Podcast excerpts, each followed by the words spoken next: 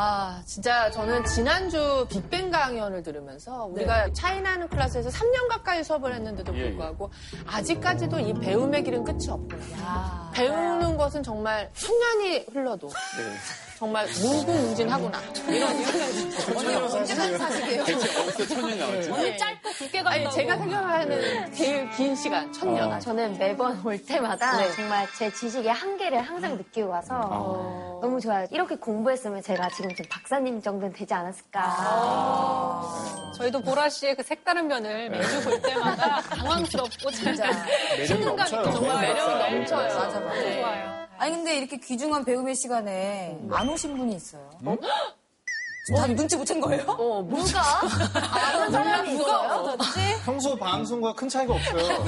여기 보니까 안 계시잖아요. 지금 영주권 없어요. 어, 진짜 용재 씨가 없네요. 아, 이제 알았어요. 몇 점이었는데. 생각보다 오래 했네요. 장난 아니다.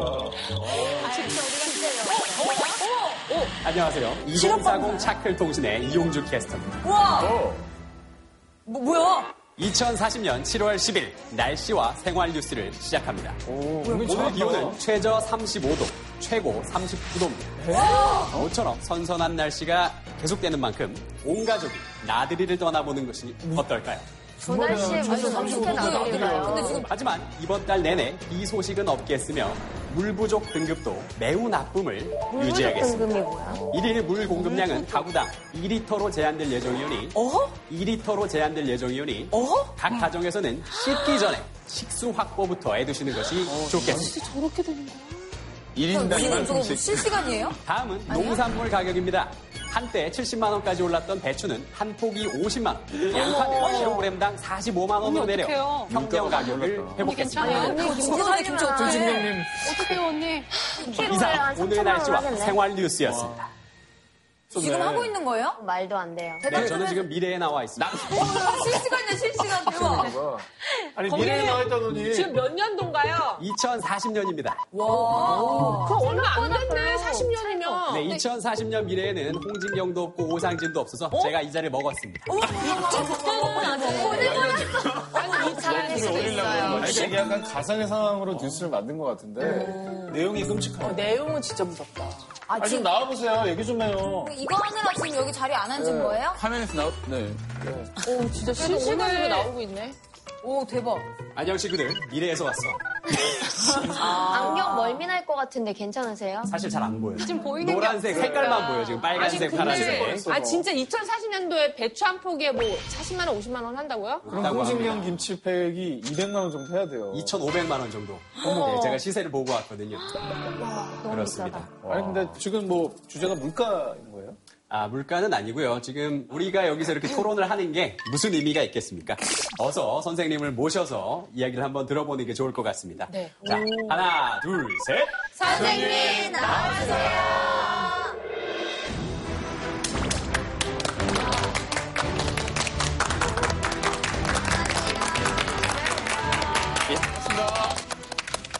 안녕하세요. 대기 과학자 조천호입니다. 저는 여러분들과 기후 변화에 관해 이야기하러 나왔습니다.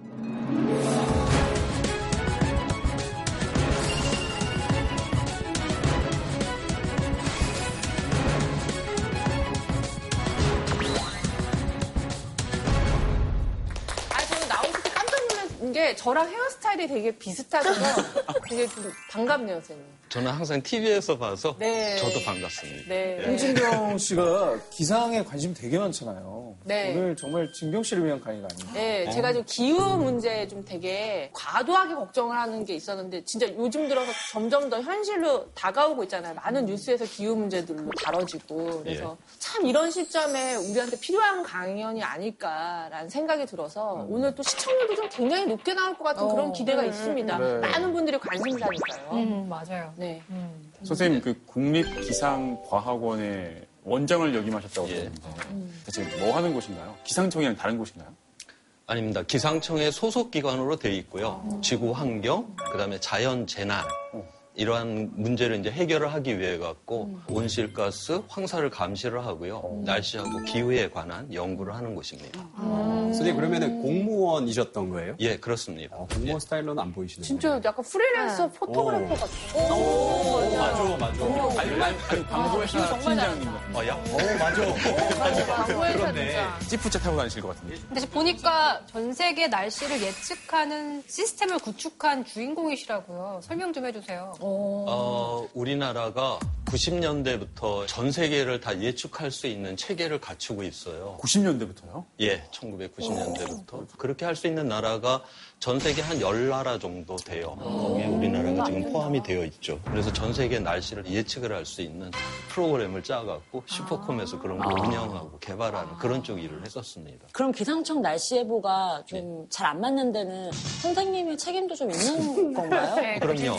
제 책임도 있지요.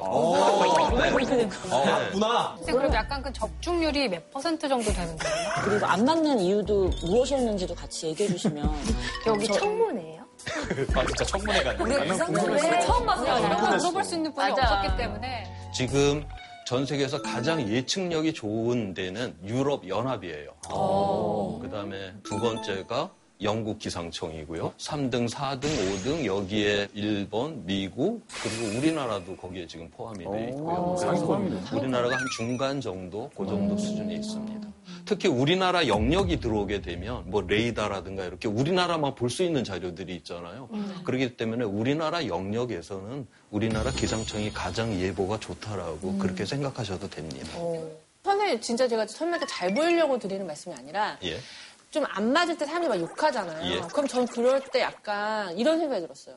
아니, 뭘 이렇게 욕하나. 이게 사람이, 그러면 기계도 아니고, 이 정도 예측하면 뭐, 잘하는 거지, 뭘. 그런 기계가 생각을 하지 않아요? 기계가 예측 아니에요. 이게 기계가? 날씨를 예측하는 금전 던지기로 하는 게 아니잖아요. 저는 마음으로 기상청 편이었다는 것만 좀 말씀드릴게요. 네. 근데 언제부터 이렇게 기후 변화에 관심을 갖게 되신 거예요? 제가 학교를 다녔던 때에는 그 기후변화라는 말도 없었고요, 거의. 1990년대 들어오게 되면서 이제 기후변화라고 하는 이러한 말들이 이제 점차 알려지기 시작을 했고요. 저는 2000년대 들어오면서 요 기후변화 쪽 일을 하기 시작을 했습니다. 그래서 여러분들한테 한번 질문을 던져보겠는데, 기후변화를 하면 떠올리는 게 있으신지 해봐요. 저는 어린 시절 이제 기후 변화하면 제일 많이 얘기했던 게 오존층이 풀리면 아, 맞아, 맞아, 맞아. 아무래도 올해 태풍도 많았고 뭐 자연재해가 많았잖아요. 그런 게 막 자꾸 늘어나는 그런 느낌? 엘, 엘리뇨? 엘니뇨? 라린, 예. 라니냐? 예. 북극곰. 예. 비가 막 녹고 있다는 얘기가 진짜 예. 많잖아요. 제주도로 낚시를 가면 안 보이던 어종들이 이제 보이기 시작하거든요. 예, 실제로 예. 낚시를 할 때. 열대요. 열대어도 보이고. 맞아, 열대어도 많고. 너무 놀랐어요. 아니, 이게 왜 여기 살지? 이런 게 많이 실제 올라가구나. 체감하는 기후 변화가 아닐까. 그 미세먼지 정말 중요한 것 같아요. 맞아. 다들 걱정 예. 많이. 미세먼지.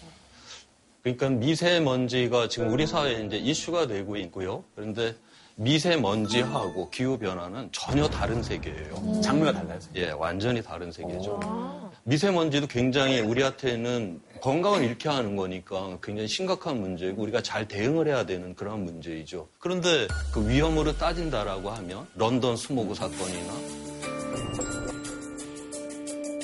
LA 스모그 사건이 상당히 미세먼지 사건들이었는데 그때는 대기 오염법을 잘 만들고 그다음에 공무원들이 그걸 다 집행을 해갖고 다 해결을 했잖아요. 그러니까 관리를 하면 해결을 할 수 있는 문제인데 그 반면에 이 기후 변화라고 하는 거는 마치 그 당뇨병이 걸려서 우리 몸에 미치는 영향하고 좀 비슷해요. 당뇨병이 걸리면 혈당 조절이 안 되면서 여러 종류의 병이 걸리잖아요. 합병증이 오죠. 네, 그것처럼 단순하게 온도가 올라갈 뿐만이 아니라 극단적인 날씨가 일어나고 해수면이 올라가고 여러 가지 위험들을 갖다 일으키게 됩니다. 다시 말을 하게 되면 미세먼지는 그냥 폭력배의 위험? 그건 우리 경찰이 잘 관리를 하면 되는 위험 아니에요. 그런데 기후변화 같은 경우는 이것이 본격적으로 이루어지게 된다라고 하면 도심 한복판에 이런 핵폭탄이 터지는 위험, 핵폭탄이 터지는 위험. 결국 핵폭탄이 터진다라는 건 우리가 그거는 제어가 불가능한 상황이다라고 하는 거죠. 그래서 이게 터지기 전에 철저하게 잘 막아야 된다. 그렇게 생각을 하고 있습니다. 그러면 앞서서 저희가 좀 설정을 해서 재밌게 꾸며보긴 했지만 예. 이런 어떤 위험 요소들이 실제로 저희에게 닥쳐온다 이렇게 보시는 거죠. 2040년에 그런 2040년에 일이 그런 일이 벌어질까요? 그게 과장이 아니라 지금 이대로면 그렇게 된다는 거예요? 그럼요. 그럴 가능성도 완전히 배제하기는 어렵다라고 지금 그렇게까지도 보고 있습니다. 너무 무섭다. 얼마 전까지 이 지구라고 하는 큰 행성에서 인간이 이룬 이 작은 이 세상은 별탈이 없었죠. 그 떼쓰는 아이에게 굉장히 그 인내로 대하는 그 어머니처럼 지금까지는 잘 별탈 없이 견뎌냈어요. 그런데 지속적으로 점차 강화되는 이러한 기후변화라는 충격 때문에 이제 지구도 더 이상 견딜 수가 없게 되었죠. 그래서 오늘 여러분들과 함께 생각해 볼 주제는 바로 이것입니다. 지구가 참는 것도 한계가 있다. 어, 되게 약간. 곰이 주먹을 쥔 것 같은. 오, 진짜. 참는 것도 한계가 있다. 한계가 있다. 이제 엄마가 우리를 버리는 때가 온 건가요? 그러니까 우리가 계속 말 안 듣고 그러면은 진짜 버릴 수 있는 그 상황이 올 수 있을 것 같아요. 네, 기후변화 문제가 세계적인 이슈로 떠오르고 있는 지금 아주 중요한 강연이 될 것 같습니다. 예. 자, 그러면 본격적인 강연 부탁드리겠습니다. 네, 일단 그 기후변화라고 하는 이 말이 어떤 건지 한번 정리를 한번 해볼까요? 이 말을 여러분들은 어떻게 알고 계세요? 사막화. 예. 그러면 온도 상승. 기후변화라는 게 지구 온난화랑 같은 말 아니에요? 지구 온난화라고 하는 거는 온난 말 그대로 따뜻해진다라고 하는 걸 의미를 하잖아요. 기후 변화는 온난화가 되게 되면 강수량도 변하고 폭염도 많아지고 홍수도 많아지고 가뭄도 많아지고 이런 것들이 막 일어나잖아요. 네. 그래서 그걸 다 포괄을 하는 거를 기후 변화라고 이야기를 하고 온난화는 기후 변화 안에 들어가는 거죠. 예.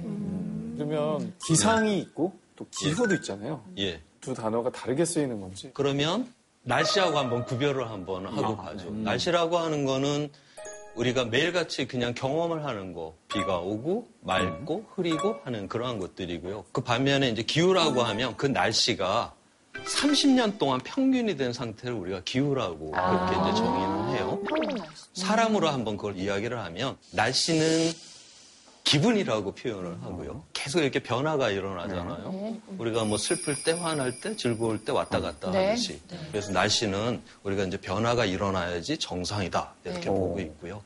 기후라고 하는 거는 사람으로 따지면 성품이다. 이렇게 표현을 해요. 이게 사람마다 다 고유하죠. 어떤 분은 활달하신 분, 어떤 분은 차분하신 분. 근데 이 성품이 어느 날 갑자기 변해버렸어요. 그래갖고 차분하신 분이 확 변해갖고 어느 날부터 사람마다 붙잡고 너 내 이야기 좀 들어봐 이렇게 바뀐다라. 사람이 이렇게 확 변하면 어른들 뭐라고 그랬죠? 너 어디 아프니? 그렇죠. 죽을 때가 다 됐어요. 이게 지속을 해야 되는 이 속성이 변화가 일어난다라고 하는 거는 굉장히 이거는 위험하다라고 그렇게 보고 있고요. 네, 선생님, 근데 기후 변화라는 말이 사실 그 정도의 위기감을 느끼게 하는 언어는 아닌 것 같아요. 좀 강력한 거 없을까요? 맞아. 온난화도 따뜻하면 좋은 거 아니야? 약간 포근한 느낌. 예. 포근하고. 그래요. 그런 것들을 영국의 그 신문인 가디언에서 달리 불러야 된다. 이러한 그 흐름들이 지금 있습니다. 어떻게 불렀으면 좋을까? 생각을 한번 해보죠. 기후 멸망. 기후 재앙. 재앙. 그 아, 재앙이 영어로 그뭐 디질레이션? 비질레이션. 기운이 disaster. disaster? 어, 기후 재앙 이런 것도. 기후, 느낌 있다. 기후 몰락. 기후 위기. 답이 나왔나요? 지금 상진님께서 기후 위기라고 그랬는데 아, 제가 맞나요? 예, 기후 그게 위기. crisis라고 하는 그 단어를 번역을 해서 기후 위기로 정리를 해서 요즘 그렇게 쓰고들 있어요. 그다음에 이제 온난화는 따뜻해지는 게 이제 좋은 거니까. 맞아. 예, 그래서 차라리 가열이라고 하는 저 표현을 쓰는 게. 훨씬 더 정확한 표현이라고 그렇게 생각을 합니다.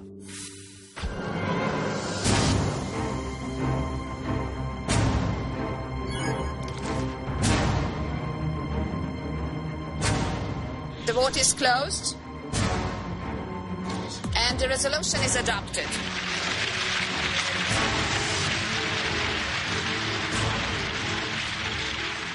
이제 기후 변화라고 하는 건 자연에서도 일어났었거든요. 예를 들어서 1억 년 전에 중생대 공룡이 있던 시절에 그 얼음 속에서 네. 갇혀서 이제 흘러왔거든요. 네, 빙하를 타고 내려와 뭐 이런 노래도 이런 말도 너무 근데 중생대는 지금보다 기온이 굉장히 높았습니다. 그 당시에는 빙하가 없었어요. 그러니까 빙하 타고 내려온 둘리라고 하는 그거는 과학적이지 않은 이미 그때 해동됐겠네요. 어머, 동심 깨지 마세요. 이 그림은 이제 지난 10만 년 동안 그린란드의 기온 변화를 보여주고 있어요. 그린란드에는 이제 육지로 돼 있기 때문에 그 위에 이제 눈이 쌓여갖고 빙하가 이렇게 쌓여 있는데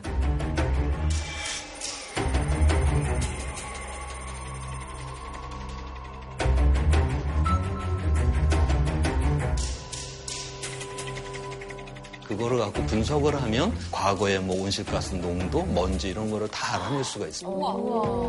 지금보다 한 10배 정도 재해성의 날씨가 많았다. 그렇게 계산이 나와요. 굉장히 지금 빙하기 때 온도의 저 변동의 폭이 크잖아요. 네. 재해성의 날씨 중에 대표적인 게 바로 태풍 아니에요. 어. 태풍 같은 게 만약 우리나라를 하나 정도 이렇게 지나가면 그 해에는 그래도 추수가 가능하잖아요. 근데 그게 10개가 지나갔다? 그러면 나달이 뭐 몇 개 달리지가 않으니까 농업이 불가능하겠죠. 그래서 저때 빙하기 동안에는 부석기 시대라고 하는 그 시대를 살 수밖에 없는 거예요. 그러다가 따뜻한 시기로 이제 들어가게 됩니다. 12,000년 전부터 해갖고서는 기온이 굉장히 안정화가 저렇게 돼요. 저 시기를 홀로세라고 부릅니다. 인간과 자연이 조화로운 시대라고 하는 그런 뜻을 갖고 있어요. 저렇게 이제 기후가 안정이 되니까 농업이 시작이 되는 거죠. 딱저 12,000년, 바로 저 시점이 바로 구석기와 신석기를 딱 가릅니다. 안정한 저 기후 조건 하에서 지금까지 문명을 이제 만들어 왔던 것이죠. 선생님, 근데 요즘엔 저 안정기가 좀 깨진 것 같은 게 예. 전 세계적으로 정말 막 폭염이다 이런 맞아. 뉴스들이 너무 자주 나오잖아요. 예, 예. 맞아. 오늘 전국 곳곳에서 올 들어 가장 높은 기온을 기록했습니다. 결국 우리나라도 낮 기온이 40도를 넘어섰습니다. 무더위로 인한 사망자가 두명더 늘었습니다. 주요 도시엔 비상사태가 선포됐습니다. 지금 현재는 기후가 안정성을 완전히 붕괴를 시키면서 위기로 들어가는 그런 시기로 보고 있습니다. 저 그림은 그 국립기상과학원에서 온실가스 배출을 끊임없이 증가시키는 상황에서 금세기 말에 이 지상의 온도가 어떻게 변할 것이냐 하는 거를 보여주는 그림입니다. 여름철 기온이 한 해 한 해가 지금 바뀌고 있거든요. 야, 패딩 가게는 다 망하겠네. 다 더운 거잖아요, 저러면 지구가. 야, 끔찍하다.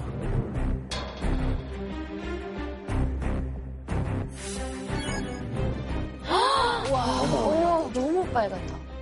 그러니까 약간 극단적인 시나리오이기는 하지만 계속 온도가 저렇게 이제 상승을 한다라고 하는 거를 의미를 해수면의 상승도 네. 꽤 일어날 것 같다라는 생각이 드는데요.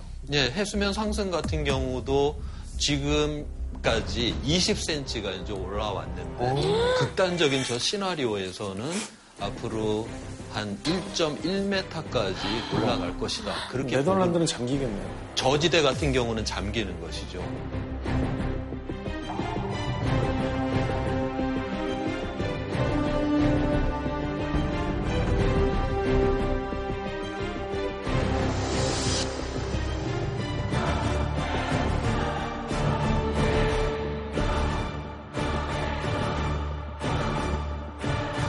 이 빙하라고 하는 거는 깊이가 몇 킬로가 되고 이 폭이 수천 킬로가 되니까 굉장히 천천히 이렇게 녹아요. 그렇게 할 경우에 우리가 이제 금세기 말에 1.1m 물이 올라간다라고 하는 거고요. 근데 얘가 깨진다?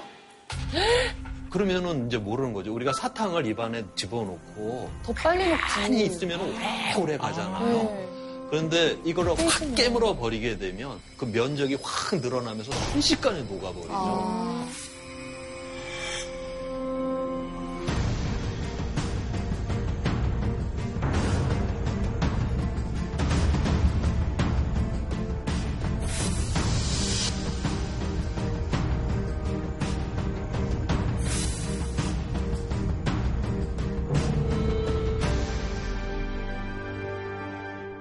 과학자들이 이 깨지는 것이 언제 어떻게 깨진다라는 걸 우리가 알지를 못해요.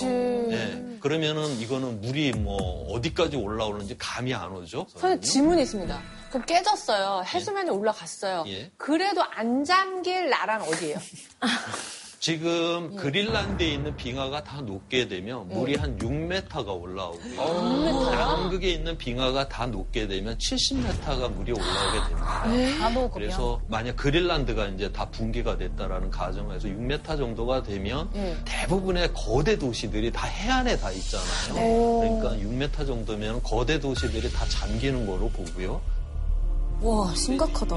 베니스, 뭐 암스테르담, 그다음에 샹하이 이런 일본. 데들은 많은 부분이 잠길 거다 이렇게 보고 있고요. 평창으로 가야 되는 그럼 뭐 티벳 이런 데는 괜찮네. 티벳이 아니라 6m 정도가 올라왔는데도 한반도는 그대로 남아있기는 해요. 그런데 인천과 부산이 한 1km 정도로 이렇게 물이 밀려 들어왔다? 그러면 연안에 얼마나 우리가 시설들이 많아요. 항만 시설 뭐 이런 것들이 얼마나 그게 다 붕괴가 된다라고 하는 걸 의미하는 거니까 엄청나게 위험한 것이죠. 이런 질문을 한번 해보는 거로 하죠. 기후 이 위기를 그럼 누가 만들었을까? 우리 인간들 아닙니까, 선생님? 인간들? 네. 맞습니다. 결국 인간이 만들었죠.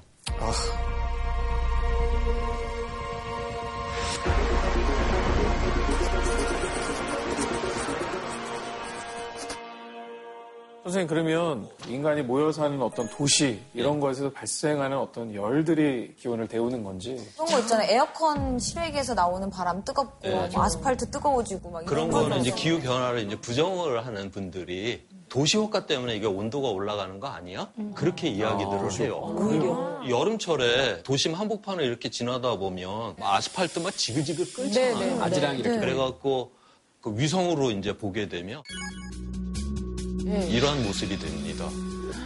아니 무슨 실핏줄 터진 것 같아. 이 땅바닥의 온도를 측정을 하면 도로망과 저런 도시망에 의해 갖고서 저렇게 이제 온도가 높은 게 나와요. 저건 그런데 다음 그림을 보게 되면요. 지금 대륙권이라고 저렇게 이제 표현을 했는데 지상에서 한 11km 높이까지 전체 공기층이 더워지는 거예요. 도시화 효과라고 하는 거는 바닥에서만 11km 있는 효과예요. 조금만 올라와도 그 효과는 다 없어져요. 와. 저건 오직 온실가스만이 저렇게 열을 잡습니다.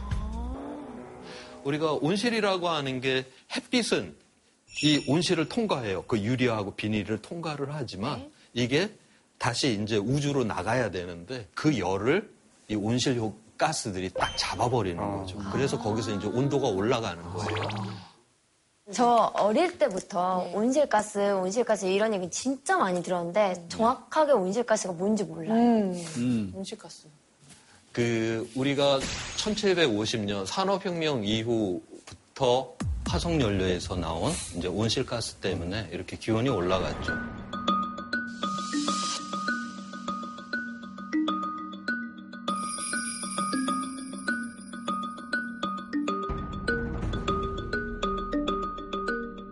가장 대표적인 게 이제 이산화탄소이고요. 또 이제 메탄이라고 하는 온실가스가 있습니다. 이런 것들은 굉장히 그 양 자체가 작아요.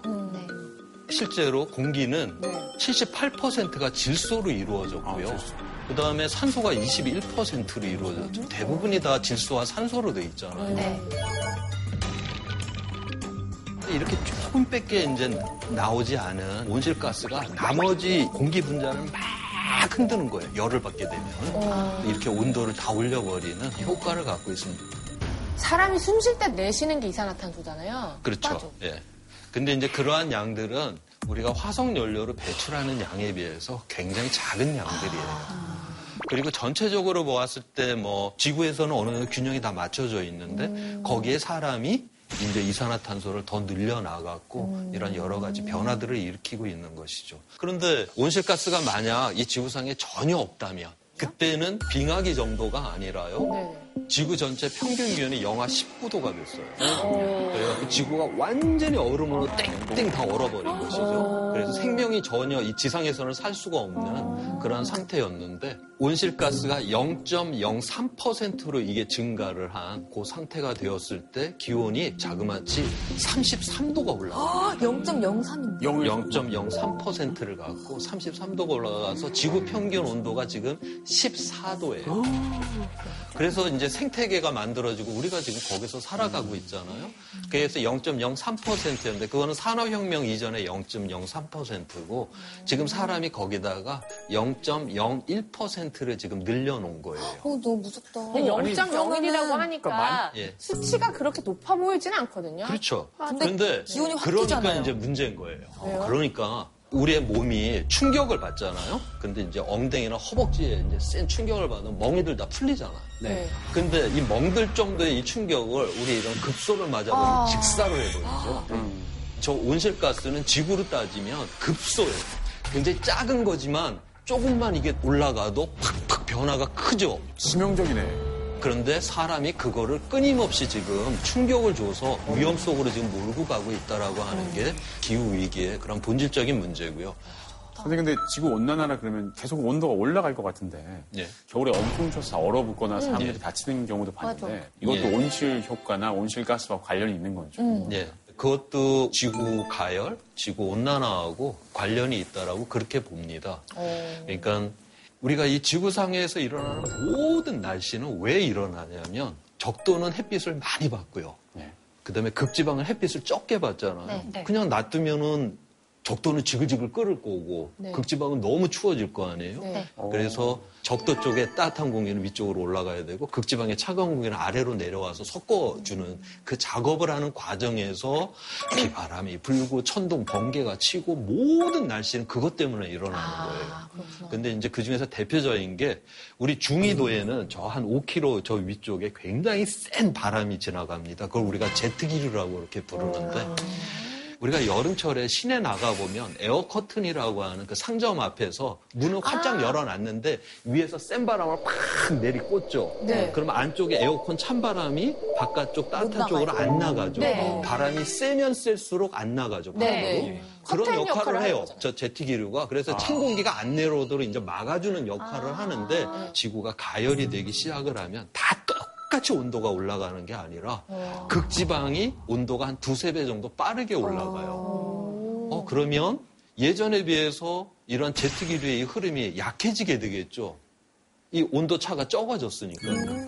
약해졌다라고 하는 건 뭘 의미를 하냐? 북쪽에 있는 차가운 공기가 우리 쪽으로 이렇게 쓱 하고 내려오게 되는 것이죠. 그렇게 되게 되면 온대 지방에 사는 사람들한테 그게 한파로 느낄 수밖에 없는 것이고요. 또 저게 쭉 올라갈 때가 있잖아요. 그랬을 때는 저 북극 쪽이 거의 영상의 온도까지 되는 상황까지 벌어집니다. 그래서 금년에 그 미국이 그 북부 지방이 굉장히 추웠어요. 네. 막 시카고 앞에 있는 그 오데오가 막 꽝꽝 올 맞아요, 맞아요. 그렇게 이제 추웠었는데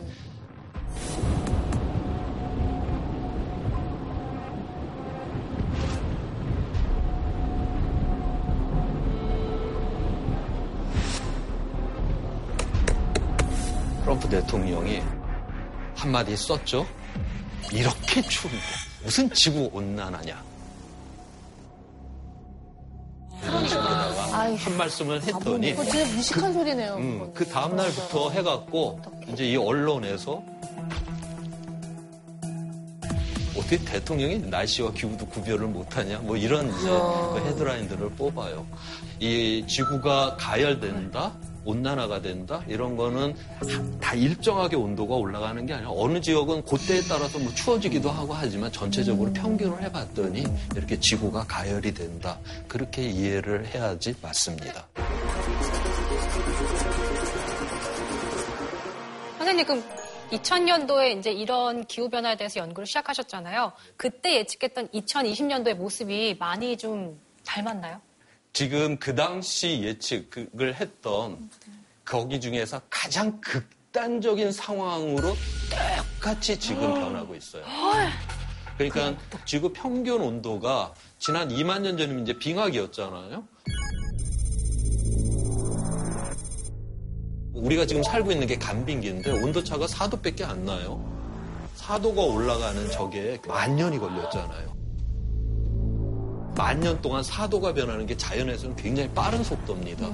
근데 저 끝에 보면 사람은 지난 100년 동안에 1도를 변화시켰어요. 너무 수직으로 올라왔어요. 예, 수직으로. 그런데 100년이라고 하는 게 2만 년이라고 하는 시간축에서는 순간처럼 보이죠. 예. 저 그래프 보니까 진짜 심각성이 예. 시각화됩니다. 뚫고 올라가겠다.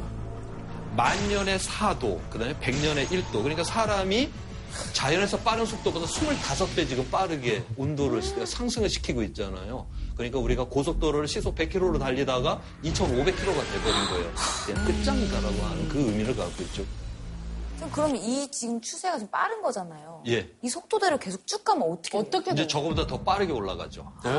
저거보다 가속을 더 빠르게? 받아서요? 가속을 받죠. 왜냐면은 온실가스는 한번 배출된 다음에 없어지는 게 아니라 계속 누적이 되면서 점점 강화가 되잖아요. 네. 얘는 한번 공기 중에 나오면 수백 년 동안 그대로 있게 돼요. 그래서 저기서 0.5도가 더 오르게 되면 1.5도를 상승하게 되겠죠. 네. 그렇게 되게 되면 광범위하고 심각한 위험이 항시적으로 일어난다라고 그렇게 봐요. 항시적. 예. 그 1.5도에서 또 0.5도가 더 더해지게 되게 되면 2도 이상이 되는 네, 거 아니에요? 네. 그렇게 되게 되면 지구가 탄성력을 잃는다. 그런 표현을 써요. 어. 우리가 볼펜심 앞에 자그마한 그 스프링을 조금 당겼다 놓으면 제자리로 돌아오잖아요. 네. 근데 확 당기면 다시는 제자리로 못 돌아오는. 그래서 저 2도를 넘게 되면 지구 평균 기온이 2도를 넘게 되면 우리가 지금까지 살아왔던 기후가 아닌 다른 상태로 간다라고 하는 걸 의미를 합니다. 무섭다 진짜. 3도까지 이제 올라가게 되면 이제 파국적 혼돈이 온다라고 하는데 2도라고 하는 거를 그래서 파리 기후 협약 2015년에 맺으면서 2도 이내로 그렇게 이제 제한하기로 했어요. 그런데 그거는 195개 국가가 이제 동참은 했지만 저게 자발성이에요. 강제성이 아니기 때문에.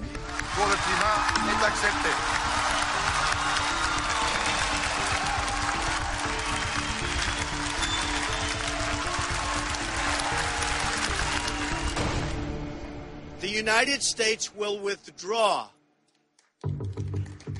from the Paris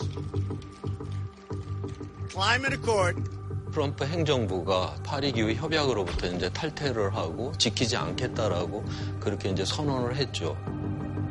심지어 2018년도에 인천에서 그 IPCC 48자 총회를 했는데 저 IPCC는 기후 과학자들이 모이는 모임입니다.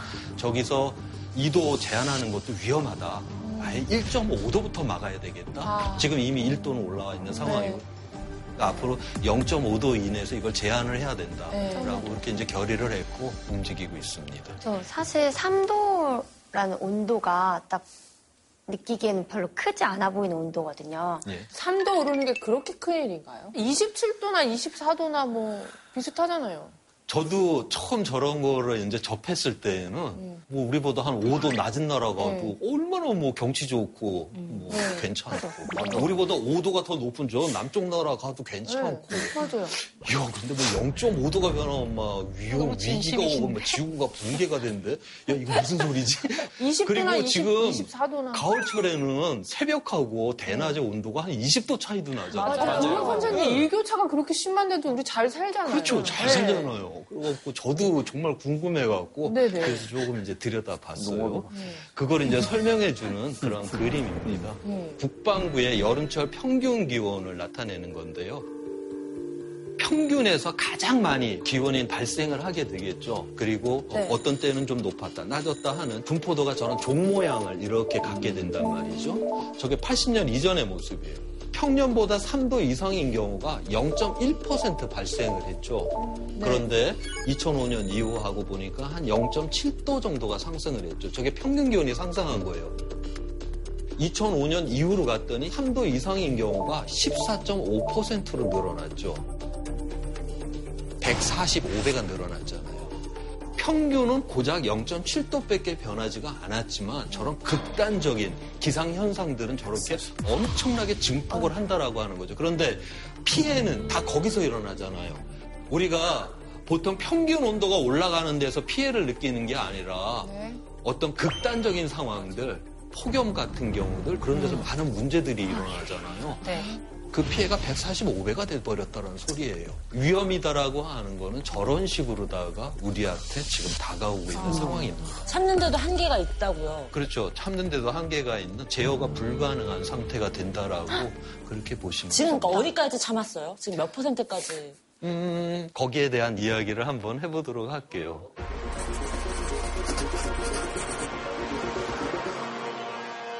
파리 기후 협약에 2도 이상이 되게 되면 아까 회복력을 상실한다라고 했잖아요. 우리가 이제 그 tipping point, tipping point라고 하는 걸 넘지 말아야 된다. tipping point는 한 번 무너지면 걷잡을 수 없이 끝까지 그냥 다 무너져 버리는 상황을 그 순간을 의미를 하는 것이거든요.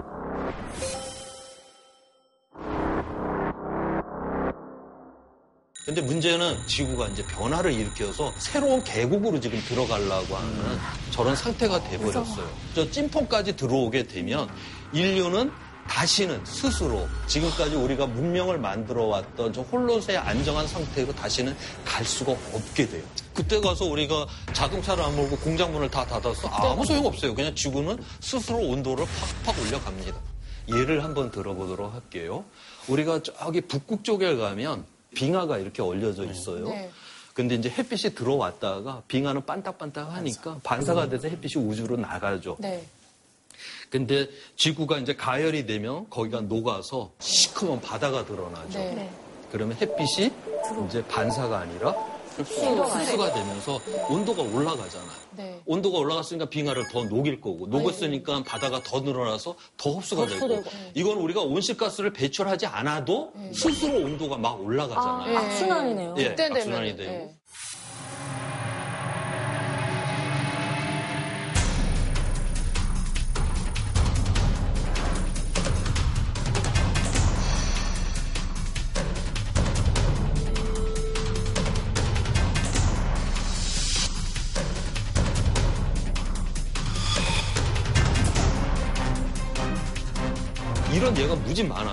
하나만 더 들어볼게요. 어, 카나다나 저런 시베리아 이런 데 가면 항상 눈으로 덮여 있는 게 아니에요. 여름철에는 풀이 이렇게 확 자라올랍니다. 예, 근데 거기는 워낙 추우니까 그냥 얼어버렸어요. 예. 그게 수만 년 동안 꽝꽝 얼어 있는데 그걸 영구 동토층이라고 불러요. 네. 그리고 그거는 탄소의 덩어리예요.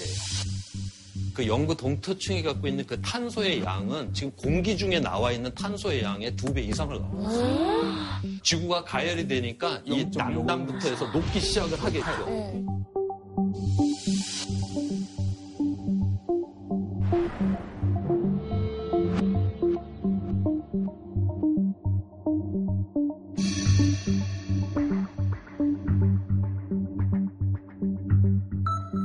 시작을 하면 거기서 메탄이라고 하는 온실가스가 나오게 돼요.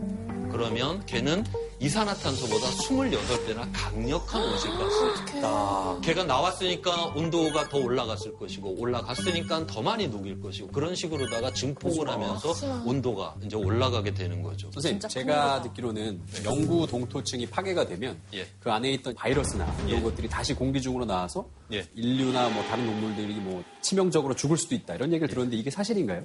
예, 지금 그 영구 동토층에 다 그거 풀이 그렇게 돼 있고 거기에 뭐 짐승 사체도 있을 거고 다 있잖아요. 근데 이제 그걸 녹여서 이렇게 봤더니 옛날에 살았던 이런 바이러스 병원체들이 다 살아나는 거예요. 한 70년 전에 그 탄저균으로 이제 죽었던 사슴이 얼려 있다가 그게 풀려 나와 갖고 사람도 죽고 살아있는 사슴도 이제 죽었던 그런 경우가 몇 년 전에 이제 벌어졌었어요.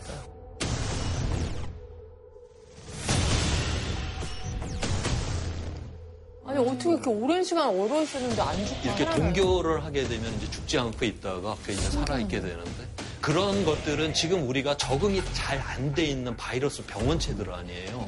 그래서 그런 것들이 또 이제 풀려나면 또 굉장한 위험으로 들어갈 여지가 있다. 그걸 그렇게도 또 보고 있습니다. 거의 뭐 이거는 사람이 살 수가 없는 그런 세상이 네. 오는 거 아닐까라는 생각이 들거든요. 예. 그래서 이런 연구를 했습니다.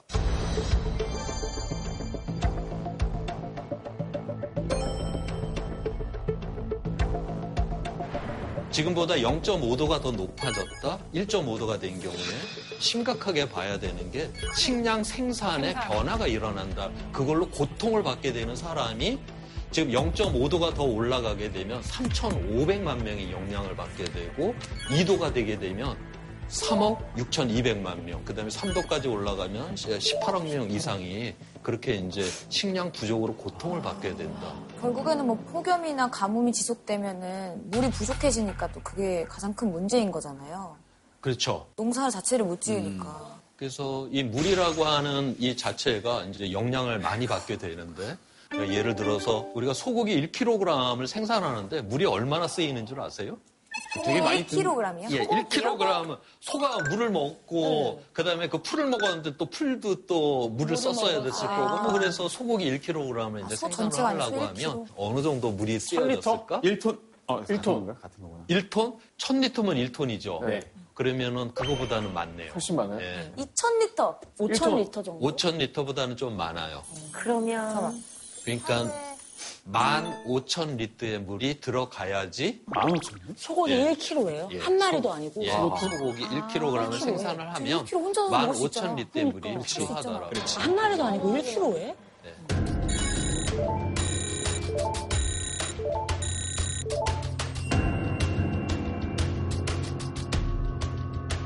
그 다음에 우리나라를 때 이제 생각을 해보게 되면 우리나라가 이제 식량 자급률이 25% 미만인 나라 아니에요. 예. 네. 그러면 밀가루 뭐 이런 것들 다 수입을 하잖아요.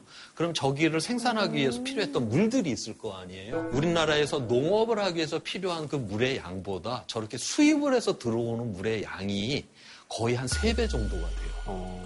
그러니까 다른 나라의 물 상태도 좀 잘 봐야 돼요. 그래서 우리가 식량을 수입하는 그러한 나라들이 가뭄이 들어서 물이 부족하다. 그러면 우리는 배가 고플 수 있다라고 하는 거를 생각을 해야 되겠죠. 다 얽혀있네요. 박순환의 연속이다. 집집마다 지금 갖고 있는 식량이 아마 일주일치도 안 될 거 아니에요. 지금 다. 맞아요. 그런데 하루도 안 돼. 예. 그런데 우리가 이런 식량 공급망이 한 일주일 정도 이게 봉쇄가 된다?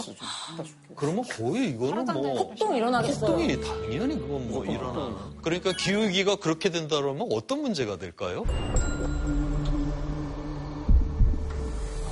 기후 위기는 생존의 문제다. 평화의 문제. 그래요. 나도 그래서 어, 전쟁 평화의 문제다. 2015년도에 그 당시 대통령이었던 오바마 대통령이 그 해안 경비사관학교 이제 졸업식에 가서 연설을 합니다. 그 졸업식 연설의 주제가 뭐냐면 기후 위기를 잘 대응을 해야지 국가 안보를 잘 지킬 수가 있다라고 하는 그 이야기를 해요. 갑자기요? Climate change will impact every country on the planet. No nation is immune. So I'm here today to say that climate change constitutes a serious threat to global security, an immediate risk to our national security. And make no mistake, it will impact how our military defends our country. So we need to act. We need to act now. 그런 이야기를 하면서 시리아 지금 내전에 대한 이야기를 했어요. 음. 2015년도에. 그건 2010년으로 가야 돼요. 2010년에 저기 그 제트 기류가 이제 흘러가고 있는데 제트 기류가 저 해에 굉장히 약해졌어요.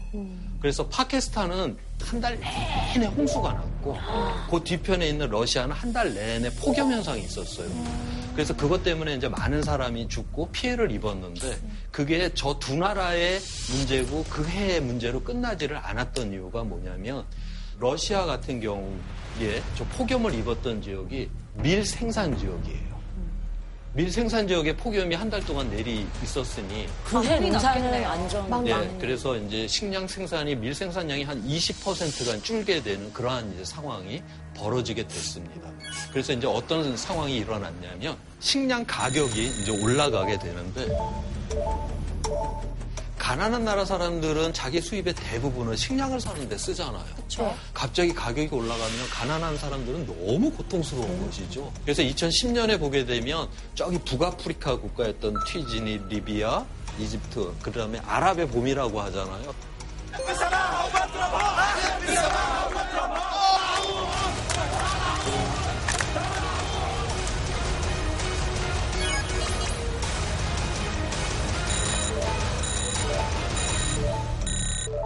때 폭동이 이제 다 이렇게 일어나는데 그거는 밀가루 가격이 폭등이 됐기 때문에 폭동이 일어나는 이러한 사태가 되었고요.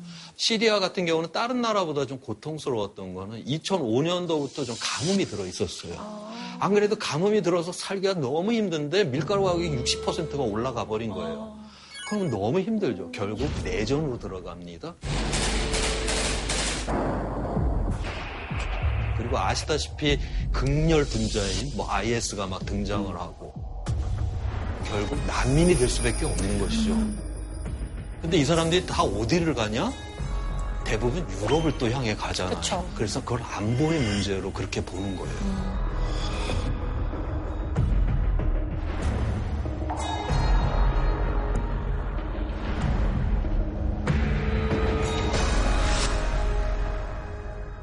그런데 유럽 연합은 연합 차원에서는 우리가 좀 수용을 하자 합의를 했어요. 그랬더니 영국은 우리는 저거 받을 수가 없어. 저 이유를 난민을. 나가버렸죠. 그래서 브렉시시라고 하는 게 바로 저 난민을 안 받겠다라고 하는 것도 주요 이유가 그렇게 되었습니다. 그래서 2010년에 러시아에 있었던 폭염, 가뭄이라고 하는 게 전혀 다른 나라. 그 다음에 시간도 아직까지도 해결되지 않은 국제적인 이러한 문제로다가 아직까지 남아 있죠. 기후 위기가 더 심화되면 저런 일이 동시다발적으로 지구 곳곳에서 일어난다는 그러니까 거. 저거는 시리아라고 하는 저 완전- 작은 나라 안에서 일어났던 그 가뭄을 갖고서도 저런 일이 일어나는데 아까 앞서 보여드렸지만은 0.5도만 더 올라가도 3천만 명 이상이 기근에 시달리고 2도가 되게 되면 그게 3억 단위의 기근에 시달린다? 거의 전쟁 상황을 가지 않을까 지금 그렇게들 보고 있습니다. 이런 어떤 불행한 상황들이 예. 더 힘없고 가난한 분들에게 더 큰 피해를 준다는 사실이 너무 냉혹한 것 같아요. 그래서 기후 위기라고 하는 거는 결국 정의 문제인 거예요.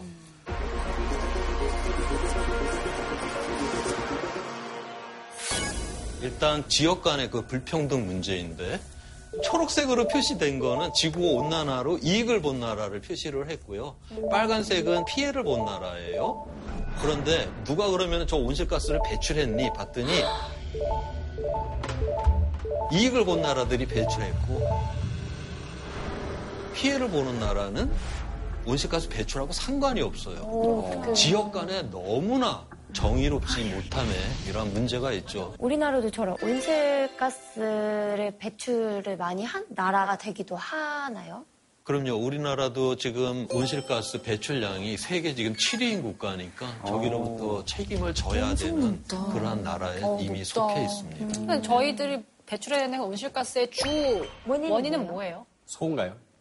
우리는 그 중화공업을 갖고 있잖아요. 철강 공장, 화학 공장, 뭐 그다음에 석탄 발전 이러한 데서 이제 주로 이산화탄소를 많이 배출할 수밖에 없는 산업의 구조를 갖고 있습니다.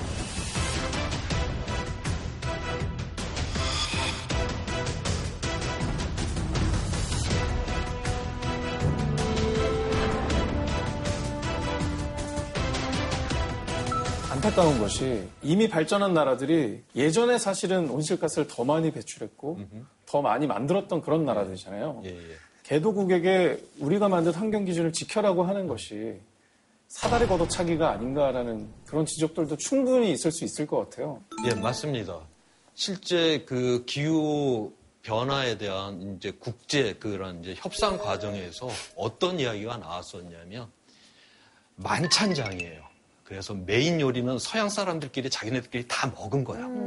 그 다음에 이제 디저트가 나올 때 가난한 사람들 다 불렀어. 그래서 디저트 그거 좀 먹여주고 나중에 돈은 똑같이 내자.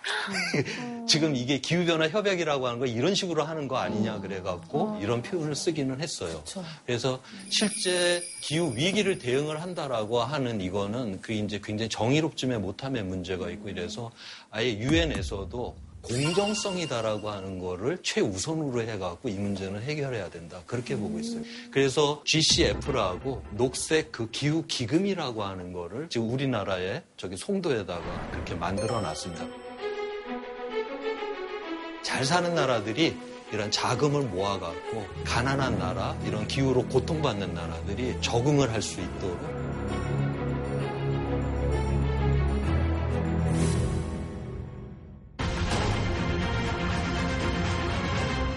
요즘에 또 아보카도 얘기가 이슈인데 아보카도가 굉장히 물을 많이 필요로 한대요. 그래서 예, 예. 멕시코 이런 데 보면은 그렇죠. 바닥이 쫙쫙 갈라질 예, 정도로 예. 가뭄인데도 불구하고 이게 돈이 되니까 예. 거기에 다 투자를 하더라고요. 이 작물이 지금 이제 서구, 심지어 이제 우리나라에서도 우리의 미감을 높이기 위해서 많이 쓰는 그 음식이 다이어트에 좋고 예. 건강하고 예. 슈퍼푸드로 알려져 있죠. 식물인데 버터다. 예. 간장. 그래, 그런데 이거는 가격도 굉장히 비싸고요. 예. 사실 선진국 사람이 주로 소비하는 어떤 작물인데 이권 사업이 되다 보니까 거의 깽단이나 개입하면서 대량 학살하는 일까지 벌어지더라고요. 아니 총을 들고 아보카도를 지키려고 그렇게 서 있대요. 그러니까 그 지역 사람들은 굉장히 이제 고통을 받고 이익을 보는 사람은 또 따로 있고 비극적인 이러한 부분이에요.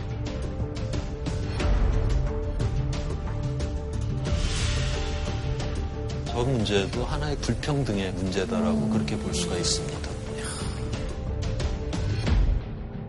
정말 기후 문제 심각하다 보니까 환경 운동을 하는 목소리도 예. 더 높아지고 있는 것 같아요. 뭐 그레타 툰베리 같은 뭐 분들은 많이 유명해지기도 했고 그게 예. 또 어린 세대들에게 더 많은 부담이 있지 않나요? 우리 예. 특히 어린 세대에게 많은 부담이 있죠. 어, 지난 9월 달에 전 세계에 400만 명의 사람들이 이제 거리에 나와서 기후 위기를 대응하라고 그랬어요. 전 세계적으로.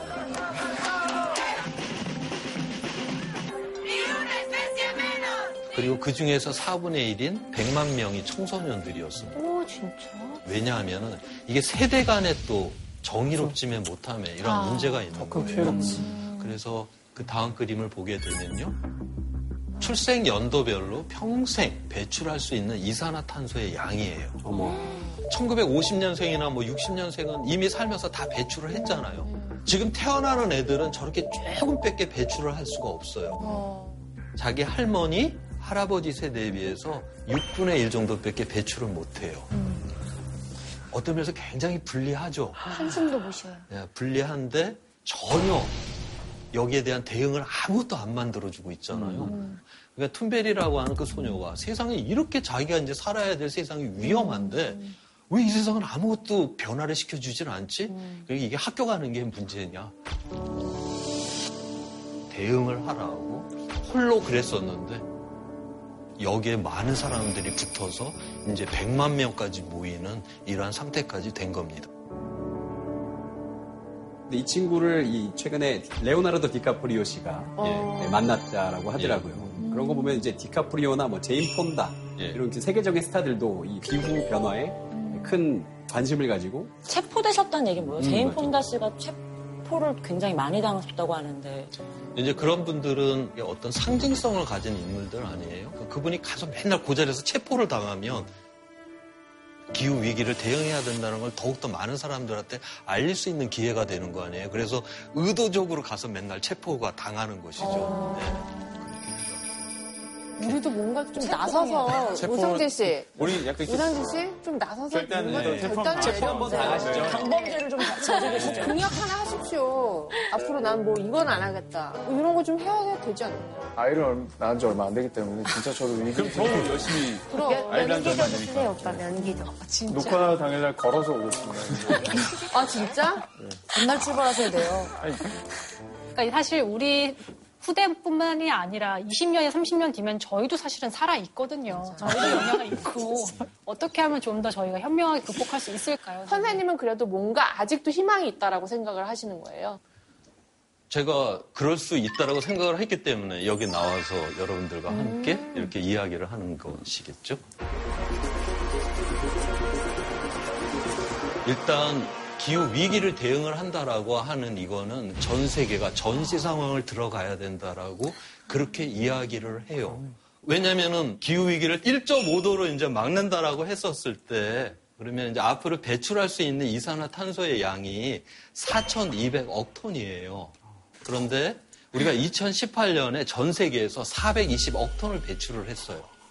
그러니까 지금 그대로 살면 10년이면 다 소모가 끝난다라고 하는 거죠. 그러면 10년이 지나면 1.5도로 그냥 넘어간다라고 하는 걸 의미를 하잖아요. 2000년도부터는 전 세계의 기후과학자들이 기후 위기가 반드시 이거 확실하게 온다고 굉장히 자신 있게 이야기를 발표를 했던 해입니다. 2000년도가. 그러면 만약 2000년도부터 줄였으면 매년 4%씩만 줄였어도 우리는 1.5도 이내에서 막을 수가 있었는데 2000년도 이후도 계속 증가를 시켜갖고 1년에 18%씩 지금 줄여야 됩니다. 1년에 18%는 어느 정도의 양이냐고 하면 우리가 98년도에 IMF 때 산업이 유축이 됐고 당연히 이산화탄소 양이 줄었고 소득 수준도 떨어졌던 해 아니에요. 그런 상태를 전 세계가 손잡고 해야 된다는 걸 의미를 합니다. 우리가 IMF 때 뭐 금모으기 하고 이러면서 거의 전시 상황이었잖아요. 네. 2010년부터 우리가 줄였다라고 하면 아주 좀 수월하게 줄일 수가 있었는데 지금 이제 아주 극단적인 그 상황까지 늘려놓고 여기서 이제 줄이려고 하니 너무 힘들게 된 거죠. 그래서 이게 호미로 막을 수 있는 걸 지금 포크레인을 동원을 해도 막기가 굉장히 어려운 상황까지 지금 몰렸다. 지금 그렇게 보고 있습니다. 선생님 근데요. 요즘 과학기술이 굉장히 많이 발전했잖아요. 네. 뭐 인공적으로 뭐 지능까지 만드는 예, 지금 예. 시대인데 예. 기후변화도 좀 조절할 수 있는 기술이 좀 나올 수 있지 않을까요? 요즘 과학기술이 굉장히 많이 발전했잖아요. 네. 뭐 인공적으로 뭐 지능까지 만드는 예, 지금 예. 시대인데 예. 기후변화도 좀 조절할 수 있는 기술이 좀 나올 수 있지 않을까요? 그런 것들을 실제 이제 과학, 공학에서 굉장히 지금 연구들을 많이 하고 있어요. 어, 1991년도에 필리핀에서 이제 피나트포 화산이 이제 빵 폭발을 했는데 그 화산재가 저기 성충군까지 올라가거든요. 그렇게 되면 햇빛을 걔가 가려갖고 온도가 떨어졌는데 그 해에 한 2년 동안에서 한 0.5도 정도가 떨어졌어요. 오. 아까 지난 100년 동안 1도 변화된 거 이거 굉장히 위험하다라고 이야기를 했는데 어 이거 1, 2년 만에 이거 0.5도를 떨고 네. 버렸으니까 그리고 실제 이게 자연에서 또 일어났고 네. 어 봤더니 뭐 비행기 동원해갖고 성층권에다가 그렇게 미세먼지를 쫙 갖다 뿌려버리면 이거 보니 햇빛을 막아갖고 온도를 떨굴 수 있다. 네. 그리고 컴퓨터 시뮬레이션을 진짜 해봤어요. 네, 네. 그랬더니 오 진짜 또 온도가 떨어져요. 오. 그런데 이게 그 다음에 또 문제가 생긴 게 뭐냐면 온도만 떨어지는 게 아니라 막 강수량도 변하고 막 다른 것들이 막 변하는 거예요. 또 다른 엉뚱한 문제들이 일어나잖아요. 그래서 이거는 써먹기가 굉장히 어려운 기술이다. 영화 설국열차가 기후 위기에 대응해서 뭘 쐈다가 그게 예측하지 못했던 부작용으로 추워져 버리는 영화 아닌가요?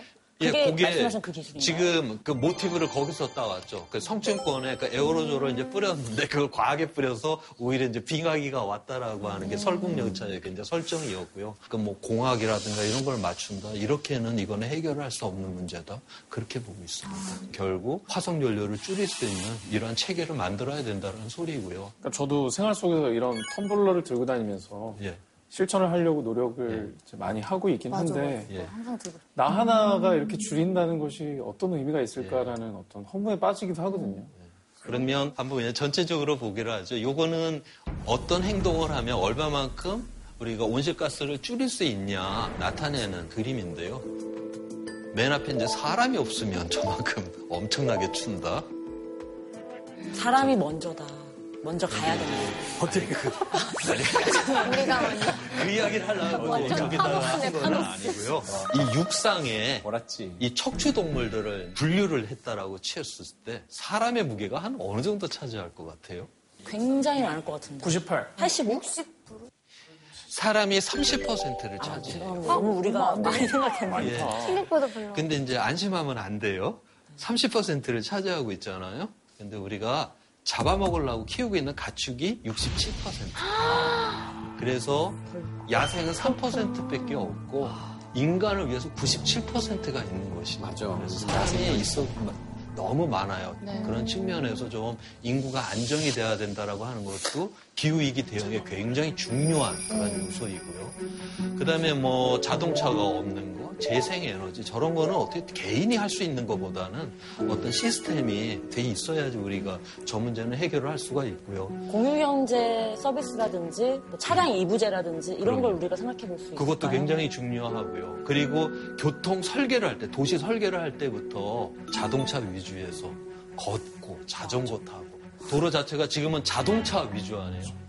그 다음에 저기 이제 채식 위주의 식사하기. 그래서 육식을 좀 줄이는 것도 우리가 화석연료를 줄이는데 굉장히 도움이 많이 돼요. 소의 방귀가 엄청난 양의 온실가스라는 얘기가 그런 온실가스가 나오는 그 효과보다도 다른 그 효과 때문에 좀 채식을 해야 될 필요가 있다라고 그렇게 봐요. 그 다른 효과라는 게 뭐냐면 우리가 밥 한 공기를 먹을 때 오늘날은 10% 정도만 우리가 햇빛과 그 농부의 그 힘이고요. 나머지는 화석연료라고 봐요. 운송, 저장, 비료, 화석연료에서 다 나온 것들 아니에요. 심지어 우리가 곡물을 이제 그런 식으로 해갖고 이제 생산을 했는데 또 소고기 1kg을 얻으려고 하면 옥수수를 16kg을 먹여야 돼요. 오. 그래서 육식을 좀 줄이게 되게 되면 농토도 많이 안 써도 되는 것이고 굉장히 많은 화석연료를 좀 줄일 수가 있습니다. 그다음에 저 이제 재활용품 우리가 뭐 텀블러를 쓴다라든가 그 일회용품을 잘 안 쓰려고 하는 것들 그러니까 이런 것이 우리가 기대했던 것보다는 그렇게 크지는 않아요. 그렇지만 출발은 저런 감수성에서 시작하는 거죠. 음. 감수성. 저러한 마음들, 저러한 감수성들이 거기서 끝나는 게 아니라 기후 위기에 의식을 갖고 있는 분들을 우리가 의원으로 뽑고 선출직 공무원으로 뽑고 표를 줘야 돼. 그러면은 우리가 어느 정도 저 문제를 해결을 할 수 있다라고 그렇게 선생님, 봅니다. 지금 그러면 우리나라의 재생에너지 사용하는 어떤 상황은 어떤가요? 좀 굉장히 지금 괜찮나요? 제가 알고 있기로는 한 2%그 정도 이러한 전환을 열심히 하는 나라들, 뭐 독일과 같은 유럽과 같은 국가들은 벌써 20%를 막 넘어가고 있거든요. 우리가 굉장히 이러한 면에서 호발주자예요. 그래서 이제 전 세계에서 아리 백이라고 하는 저런 운동이 일어나고 있어요. 저거는 renewable energy, 그러니까 재생 에너지 100%라고 하는 그런 뜻이에요. 구글이라든가 애플 이런 회사들이 앞으로 자기네들이 만들어내는 이런 물건들은 100% 재생 에너지로다가 된 이런 물건들을 만들어내겠다라고 그렇게 선언을 하고 전 세계 주요 기업들이 저기에 다 참여들을 지금 하고 있어요. 그럼 뭐 우리나라는 뭐 참여 안 해도 뭐 쟤네들이 하면 되는 거 아니야? 그게 아니라 애플이 만드는 그 휴대폰, 컴퓨터에 우리나라 반도체들이 들어가잖아요. 그것도 쟤네들이 100%로 하겠다라고 했으니까 그 반도체도 R이 100이라고 하는 게 이렇게 붙어야 되잖아요. 네. 결국 그래서 우리가 안 하려고 해도 강제적으로 끌려갈 수밖에 네, 없는 네. 이런 세상으로 지금 가고 있어요. 저런 시스템 필요합니다. 네, 네. 지금 우리나라도 참여한 기업이 있나요? 우리나라도 참여하는 아직까지 기업이... 지금 참여하는 기업이 없죠. 어머. 그러니까 우리가 어떤 면에서 기후 위기 대응에 있어서 이러한 둔감성이 훨씬 더 저는 위기다라고 생각을 해요. 게다가 점점 선진적인 시민들도 저 마크가 있는 물건 위주로 사려고 네. 할것 같아요. 근데 그런 그렇죠. 시장을 노린다면 우리 기업들도 당연히 저런 기업들이 아리백을 주장하는 기업들이 다 고려를 해서 다 가는 거 아니에요. 물론 아리백. 지구를 생각하는 마음도 있지만 이제 그러한 측면에서 우리가 굉장히 불리한 그런 상황에 있다라고 그렇게 보고 있습니다. 사람들은 그래도 인류는 이때까지 있었던 위기를 잘 헤쳐서 왔다라고 생각을 하잖아요. 예. 기후 변화에 대해서도 우리 인류가 잘 대처할 수 있는 낙관을 가질 수 있을 거라고 보시는지. 현재 세계는 그 과거부터 이제 인류가 이제 선택을 한 것들이 쌓여져서 만들어졌잖아요. 마찬가지로 미래 세계도 현재 세대들이 선택한 것들이 이제 축적이 돼갖고 이렇게 만들어지게 되겠죠. 그렇다면 우리가 미래가 어떻게 될까 걱정을 할 게 아니라 우리가 어떤 세상을 한번 만들어 볼까?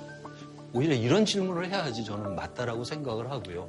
그래서 이제 우리한테 이제 필요한 것이 대전환이라고 하는 건데요. 지금까지는 우리가 인류는 경제 성장 잘 살아보세요. 이거를 최우선순위로 잡죠.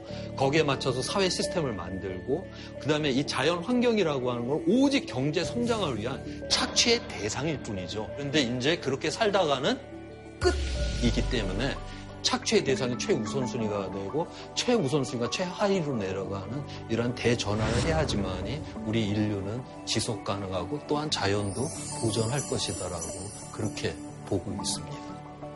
우리 세대는 기후 위기를 인식한 첫 번째 세대이지만 이 위험을 또 막을 수 있는 또한 마지막 세대가 되는 것이거든요.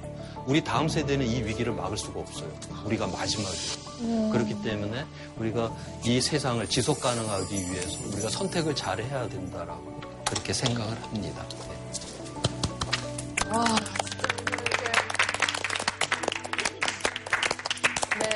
정말 오늘 특히나 이렇게 기후 문제 때문에 여러 나라가 온 지구가 신음을 하고 있는 이런 때 교수님의 강연이 너무나 정말 중요한 강연이었던 것 같습니다. 너무 음. 감사드립니다, 선생님. 예. 네.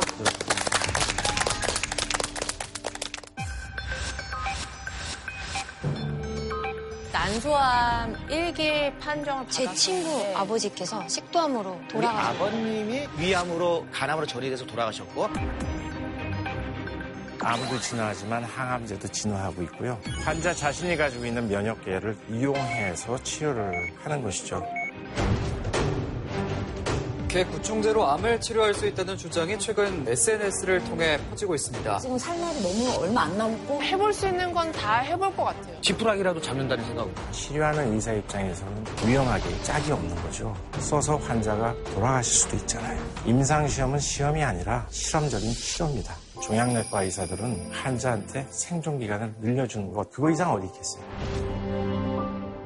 참 사내놈이라 그래가지고 사랑한다는 말을 많이 못했어요. 근데 그 시간을 계기로 임종 전에 사랑한다는 말을 아버지한테 했던 거.